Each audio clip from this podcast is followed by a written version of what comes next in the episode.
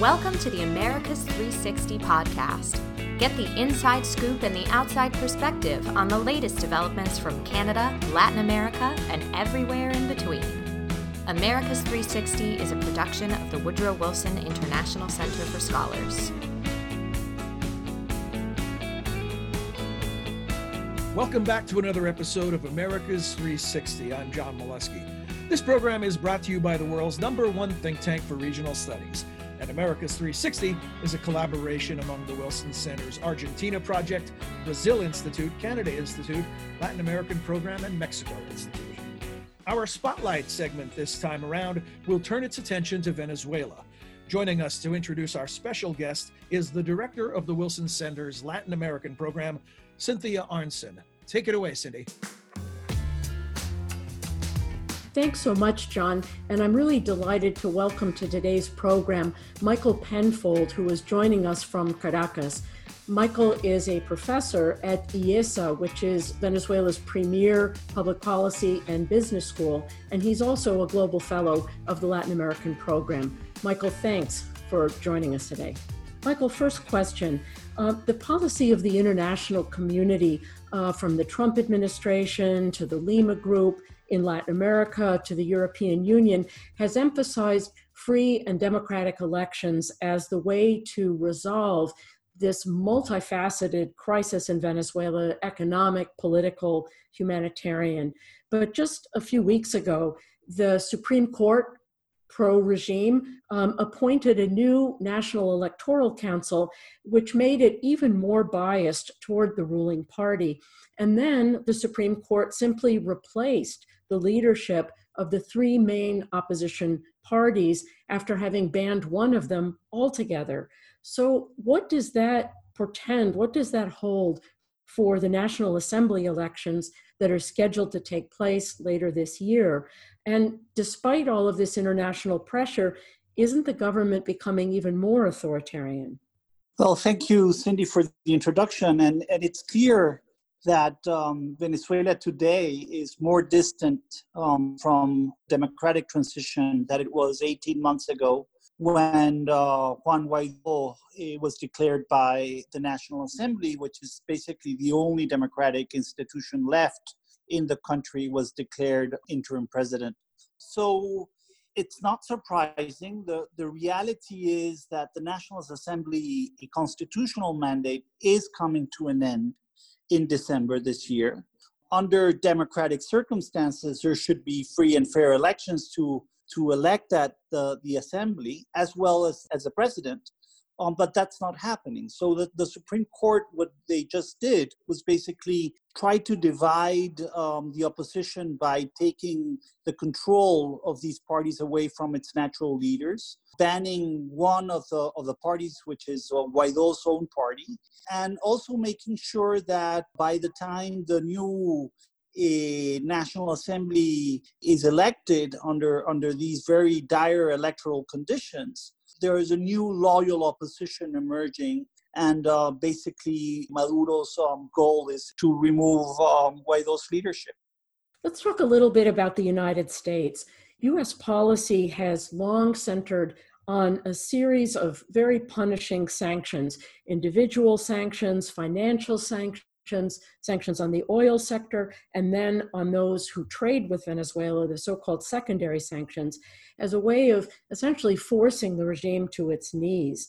Um, the Venezuelan economy has been collapsing for a long time due to issues of corruption and gross mismanagement, as well as the sanctions.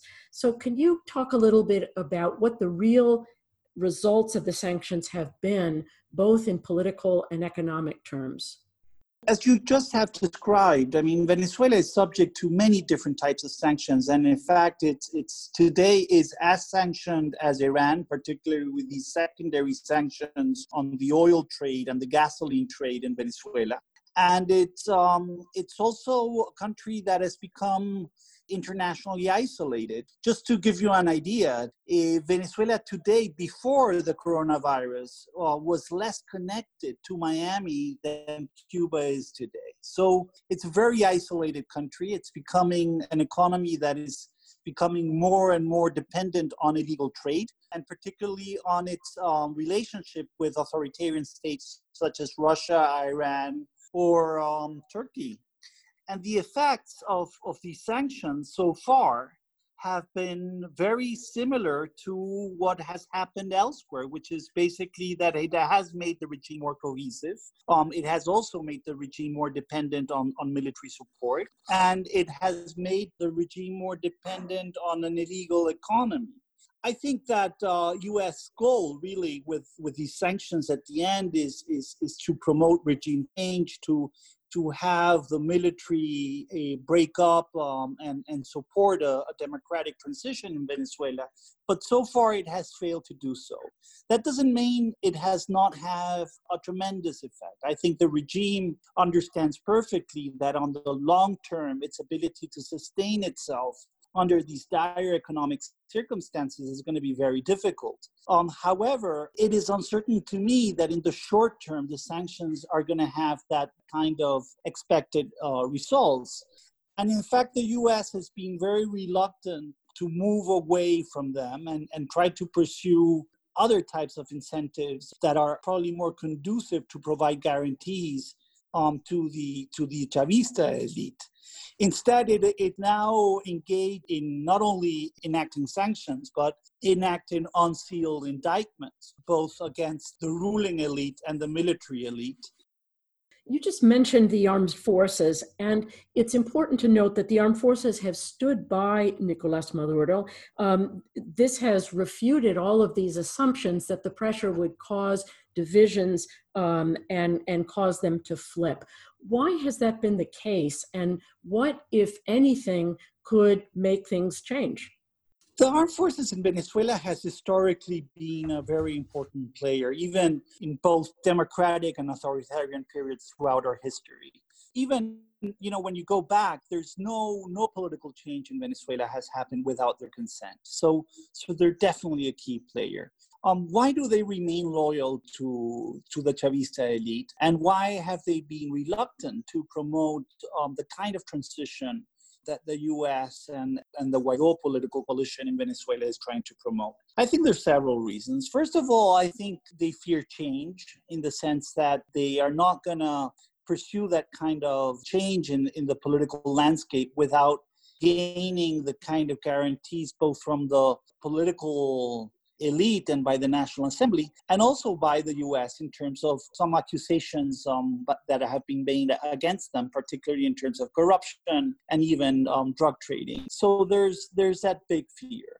Secondly, they're big winners under the current circumstances. Um, they control many different sectors, including the oil and mining sector in Venezuela. They control the import and export activities in the country, and particularly the costume sector. So they're not just uh, an army, it's an important corporate actor. And in addition to that, they have enormous presence within the administration in terms of their presence in the in the cabinet, in terms of their presence running state-owned enterprises, and therefore, it, I don't see any kind of change in Venezuela without their support. But in order for them to be persuaded, you need to activate incentives, not only by sanctions or carrying a, a, big stake but but you need to start providing guarantees you need to start providing you know what fiscal compensation they're going to receive once you know that change happens just like happened in, in, in chile for example in the copper sector after pinochet left power and the democratic transition started in Chile. You know, these kinds of, of agreements um, have not been on the table yet. And my perception is that until these agreements are not there, I don't think uh, that the armed forces is going to accept that kind of uh, democratic transition. In addition, I think, um, just to make my last point regarding the armed forces, is that they fear a US or an internationally engineered um, political transition in Venezuela. And they have good reasons to fear it. Um, first of all, it's an army that is very proud of its own legacy and history but it's it's also they have a lot of interest and at hands and they want the institutions and their interests to to survive so if there's a, a political change that where where the us or any other international factor has a big hand they, they fear that in addition today they're under surveillance by the Cuban forces and the Cuban intelligence. So there are many different reasons why this has not happened yet in Venezuela. Thanks so much, Michael. And for those who would like to hear more, Michael will be participating in a Zoom webinar coming up on July 16th. Now, back to you, John. Thanks. Thank you, Cindy. Thanks also to Michael Penfold. When we return, our experts will debate whether a meeting between President Trump and Nicolas Maduro is really as crazy as it sounds. You're listening to Americas 360. Welcome back to Americas 360. This is our roundtable segment. My name is John Milewski. I'd like to introduce you to our participants. You've already heard from one member of our panel, Latin American Program Director Cindy Arnson. Hello, Cindy. Hey, John. Also joining us, Duncan Wood, Director of the Wilson Center's Mexico Institute. Hey, John. Christopher Sands is Director of the Wilson Center's Canada Institute. Glad to be here, John. Brazil Institute Director Ricardo Zuniga. Hey, John. And also Argentina Project Director Benjamin Gedan. Hello, John. I did not realize this was a battle. I've come unprepared. in, in this corner, Benjamin Gedan. I don't know what you're weighing in at, Benjamin, but we'll get the scale out a little later. But, but before that, let's return our attention to Venezuela. So, in a recent interview, President Trump said he would be open to meeting with Nicolas Maduro, sort of, with great imprecision. Here's what the president said I would maybe think about that. Maduro would like to meet, and I'm never opposed to meetings, you know, rarely opposed to meetings. Obviously, the administration supports opposition leader Juan Guaido. So later, via Twitter, the president tried to backtrack on his remarks, saying he would only meet with Maduro to discuss, quoting again, a peaceful exit from power. Ricardo Zuniga, can you start us off? What should we make of this? Well, look, I mean, I think it's very clear what Michael outlined is not only one of the great humanitarian uh, disasters of the Americas, but also one of the most complex political uh, scenarios in the Americas. And while the instinct of diplomats and governments is to try to have some kind of dialogue with with this particular government, it's always been a, a challenge, and never more so than now, um, because we're not dealing just with political adversaries, but with a government that is uh, heavily associated not just with corruption, but with other forms of crime, uh, uh, drug trafficking in particular, and is very closely associated with adversaries of the United States and has invited them into the region on purpose for the sake of provocation. So, from the perspective of the United States, for any administration, dialogue was always going to be a, a challenge if it didn't have the proper groundwork, the proper setting, some of which Michael described uh, as part of the negotiations led by the uh, in the Oslo process none of that exists right now. So it makes sense that the administration would not be interested in in uh, a uh, negotiation that didn't have a very clear uh, objective, particularly if to be consistent with the policy they followed in supporting Juan Guaido. To a non-American, I think that uh, it's really remarkable how political the issue of Venezuela has become in this country. I mean, you know, looking at the United States from the outside, I guess we all kind of get why the Cuban issue has been so controversial for so long uh, just the number of Cuban Americans and their distribution uh, in terms of electoral college votes. Um, but when you look at the uh, the really tiny Venezuelan population here in the United States, you begin to wonder, you know, why does it have that? Uh, why, why does it become so politically sensitive in that way? And I guess that, you know, and, and there are people on this panel who are much better equipped to talk about this than me but it's that crossover between the Venezuelan and Cuban issues, which uh, you know I think a lot of people are, are loath to talk about uh, in, in, in public or on talk shows like this. Um, but it's uh, you know it's clearly there's a crossover between those issues. There's this crossover between some of the old Cold War issues about uh, the spread of communism. There's a crossover between the grievances of certain communities in this uh, in this country, and I think that's a it's a difficult thing for folks to understand outside of the United States, but it's a very important point to put out there when we're considering why the United States behaves in the way that it does. Benjamin Gedan.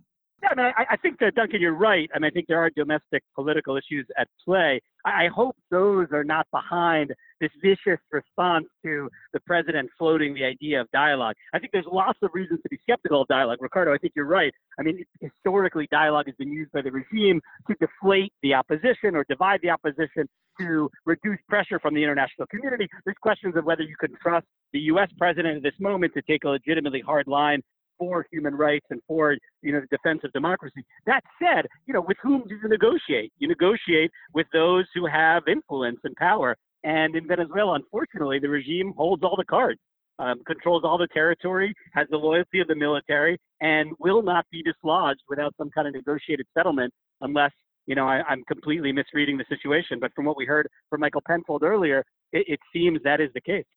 I was just going to jump in on Duncan's comment. Uh, it's interesting. Canada has about 21,000 Venezuelans who've come to Canada since 2006, which was the year that Hugo Chavez won his third election victory. And um, despite that, Canada is lined up with the United States on the issue of Venezuela in opposition to Maduro. Joined the Lima Group to be part of a, a regional effort to bring about change in Venezuela. Um, and is not aligned with the United States on Cuba, never participated in the embargo, etc. So it's an interesting control group, if you will, uh, to contrast with U.S. politics because some of the elements are there, and yet Canada is very much lockstep with the United States. Uh, you know, Mexico's participation in the Lima Group uh, was it was one of the most active members, one of the leaders of that group, and uh, really marked a, a, bit of a departure from the traditions of Mexican pol- foreign policy when during the Peña Nieto administration they adopted a very aggressive stance towards Maduro. Under the AMLO administration in Mexico, we've seen a retreat from that.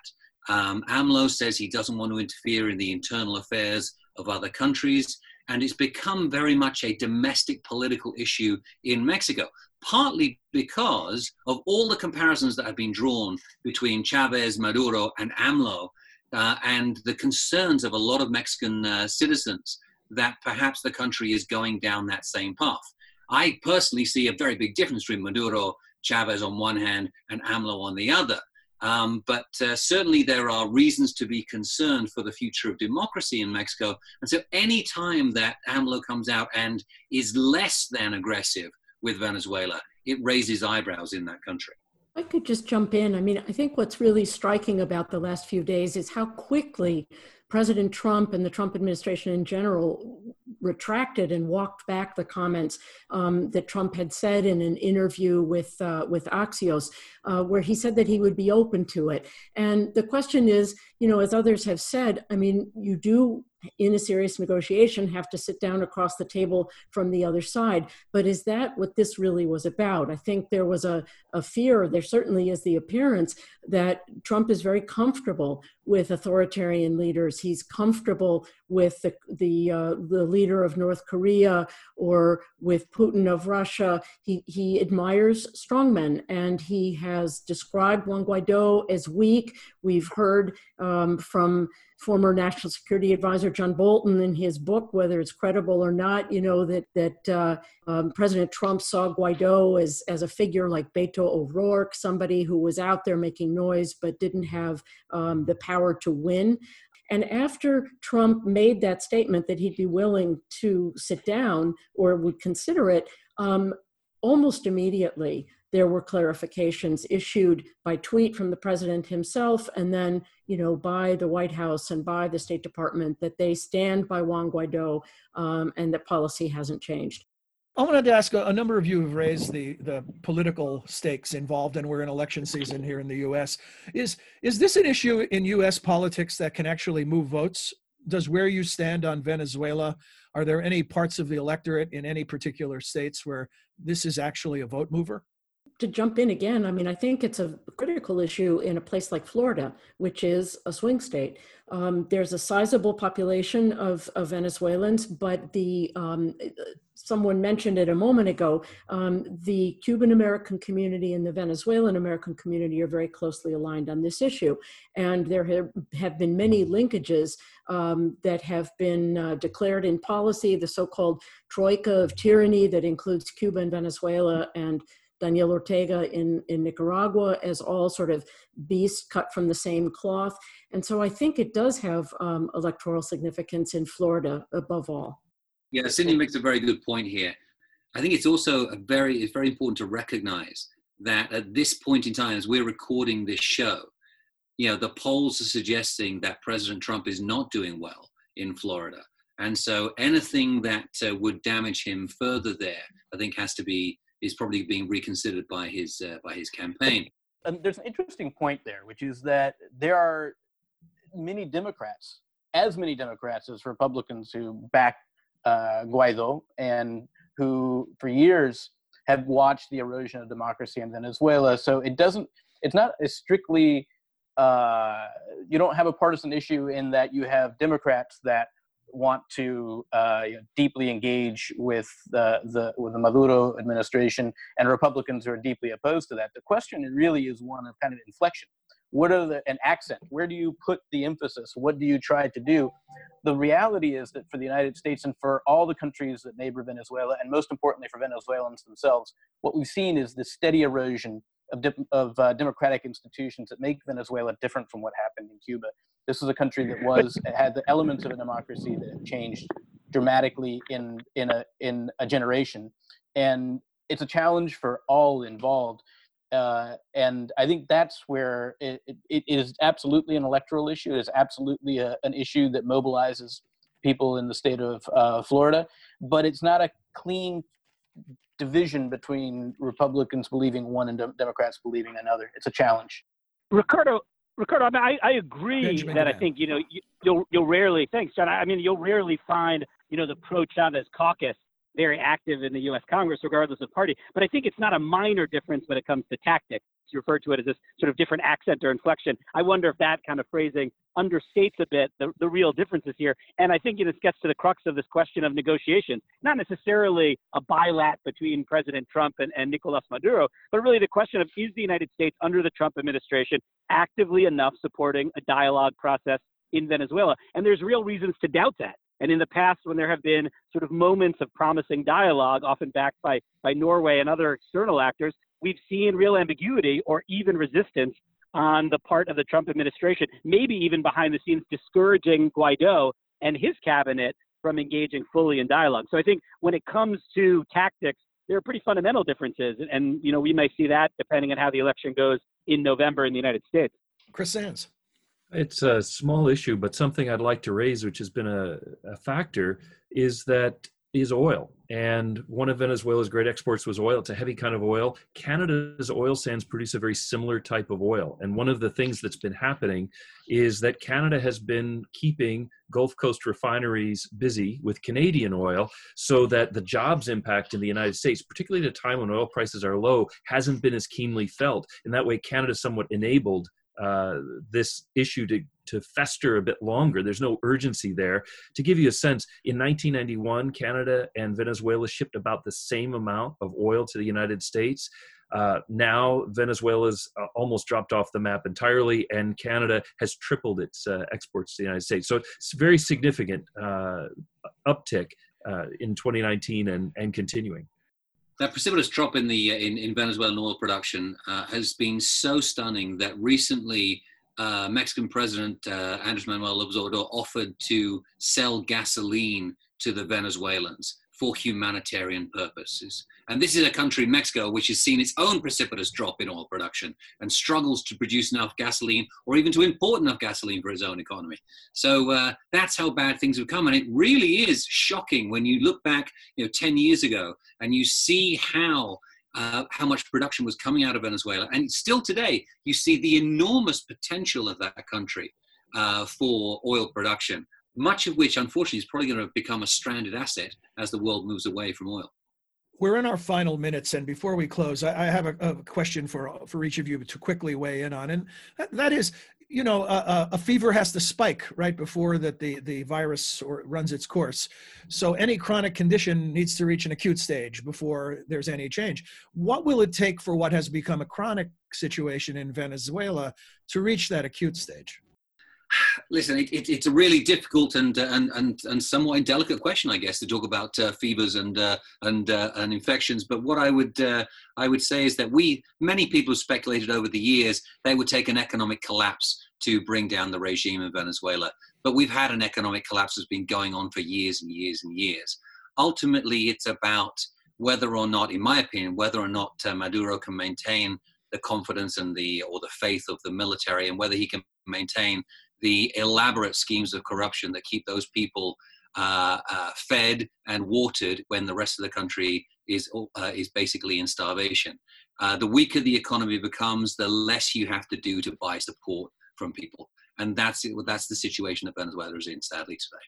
I would pretty much agree with Duncan. I mean, you know, the, every time you think that Venezuela has hit bottom, it manages somehow to sink even more.